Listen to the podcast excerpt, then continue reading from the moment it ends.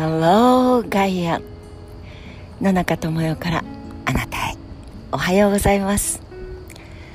東京はいよいよもうテノールを一人で歌うこの季節外れの僕の声を聞いてくれと言っていたセミ君は一人もいなくなりました。そして耳を澄ませば朝早いんですけれど虫さんたちの声が響いています、うん、新聞配達のオートバイ、まあ、新聞配達というこのお仕事も本当にもう希少職業になりつつありますね。かつては牛乳配達っていうあの車の後ろの方でオートバイの後ろでカチャンカチャンカチャンカチャンカチャンと瓶と瓶が触れ合う牛乳のおはようございます。そんなのが聞こえてきましたが今や牛乳配達ヨーグルト配達。お家の玄関の外にある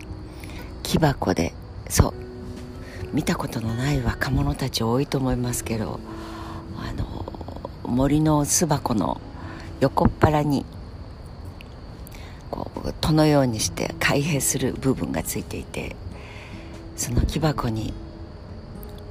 ヨーグルトを届けてくれたり牛乳を届けてくれたりという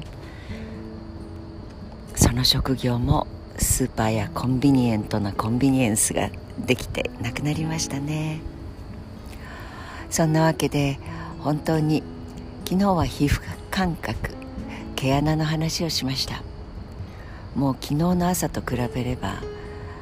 毛穴あるいは温度センサーとしての皮膚は随分とえー、少し、えー、気を引き締めてまいりましょう。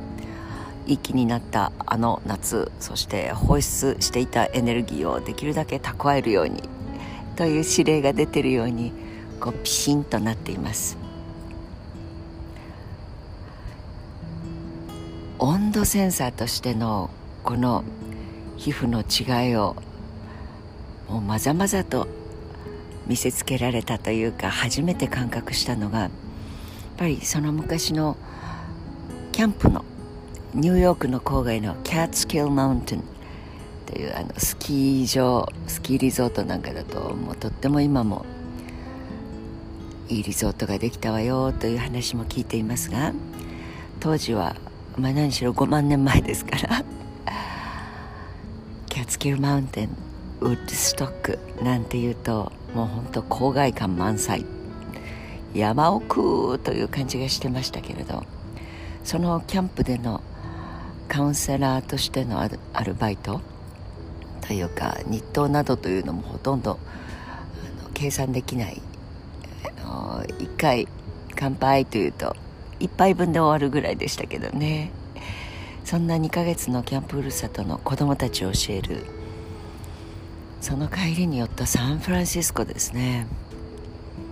まあ、サンフランシスコといえばあの霧のサンフランシスコ。今でもその霧ぶりはすごいですけど当時の、まあ、学部生の野中的感覚からするとその9月の頭というのは秋の入り口ですからまあ寒いなと思う人がいてもウィンドブレーカー。暑いなと思う人は相変わらず T シャツそんなイメージでしたがこのサンフランシスコの街を歩いてサウサリッドとか、まあ、当時はタワー・オブ・パワー懐かしい。それがの Blood, Sweat and Tears ですね。そんな匂いを嗅ぎたくてなんて歩いていますよ。そうしますとですね 向こうから来るのは「えー、おばさん大丈夫ですか?」という感じつまりもう本当にもはもはのフォックスですね当時はまだ毛皮っていうのはあのステータスシンボルというよりももう当たり前にその寒ければ毛皮でしょうってダウンなんていうのは本当に山登りをする人ぐらいでしたから毛皮毛皮の軍団が来るではありませんか。坂を登ってくるわけですよ。おばちゃまたちが。で元気そうにええー、と思ってすれ違う。で思わずやっぱりこう見上げてしまって坂を登っていくおばさま軍団をこの夏というか秋に秋からそんなものをお召しになっていたらですよ。冬はあなたは何を着るんですかっていう。そうすると坂からこう坂の上から降りてくる若者 T シャツどころかもうタンクトップですよ。短パン。あなたたちそれ大丈夫なんですか？でもにこやかにゆったりと坂を下ってくる。まあこの多様性にびっくりしたし多様性という感覚よりもむしろ大丈夫なんだろうかこの方たちは。皮膚は大丈夫？温度の感覚って大丈夫？というのがもう本当にびっくりしましたがそこから何日かサンフランシスコの街をケーブルカーに乗ったりバスに乗ったり、まあ、学生ですから貧乏学生よく歩きましたよね。歩いてフィッシャーマンズ・ウォーフとか行ったらまあ本当に同じお天気の中に生息している人類とは思えませんね。まあ本当に多種多様なお召し物軍団というか。日本にいてやっぱりこの9月の頭で毛皮を着る方ダウンを着る方さすがにいないという感覚ありませんか？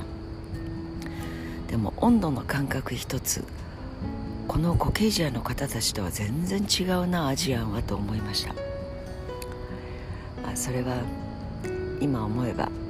鮮烈なその皮膚の構造の違いというか温度に対してまあ、ちょっと風が吹いたりすれば風吹くといけないからちょっとカーディガンカバンに入れていきなさいね。そんな母の声が飛んでくる。そして街の中でやっぱ毛皮と T シャツっていうのは同時に生息することはない。日本の感覚まあ東京の感覚でしたから。みたいなことをとてもびっくりしました。まあ、それから地球を何十周あるいは100周100周は軽く超えると思いますけど取材だったりプライベートで旅行したりというぐるぐる回ってそして一周するティケットを買うとこんなに安く買えるんだみたいな。かえって一周をしない方がもったいないみたいな。そんなティケットの存在に気がついても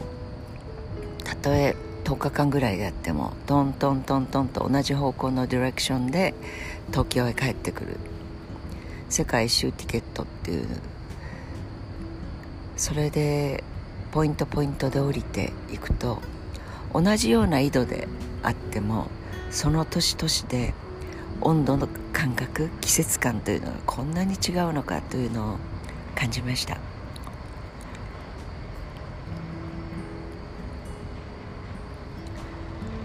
違いがあるから面白い。そして宇宙というよりもまあ地球号この惑星に生息する人類ヒューマンビーングスというのは真っ白もいれば真っ黒もいるし私たちのように真っ黄色もいるし少し赤みがかった全体性を持っているグループもあるし楽しいなあと思いました。というのが大体そうですね物心が2週ぐらいして3週ぐらいかな、まあ、成人と呼ばれる、まあ、今は18になりましたけどその前後から自分自身の感覚っていうだからその思考の何て言うんです？癖とか個人個人が違うその考え方哲学思想みたいなものを持ち始めるっていう時にいっぱい違いがあっていっぱいそれぞれがいるんだという青春のその感性感受性の中ででも同じ黄色い肌であってもこれだけ違うし同じ家族であってその DNA 的に言うと濃い仲間が集まった家族親戚って言ってももう全く違うおばちゃまやおじちゃまの感性があってあのおじは気難しいとかあのおじあのおじは本当に明るくておおらかでいいなとかであるからしてこの考え方の違いがない方がおかしいわけですよね。だからないところから始まると何が当たり前で始まると一緒だったりすることが嬉しい。その発見になるし日本人核あるべし。大体イエローなスキンでこういう感じであるから同じであるべきだなどというこの全体が、まあ、全体主義とかそのくくりが当たり前というのから始まると これはややもすると違いは強烈に本当にうるさいとか主張をする面倒くさいやつだ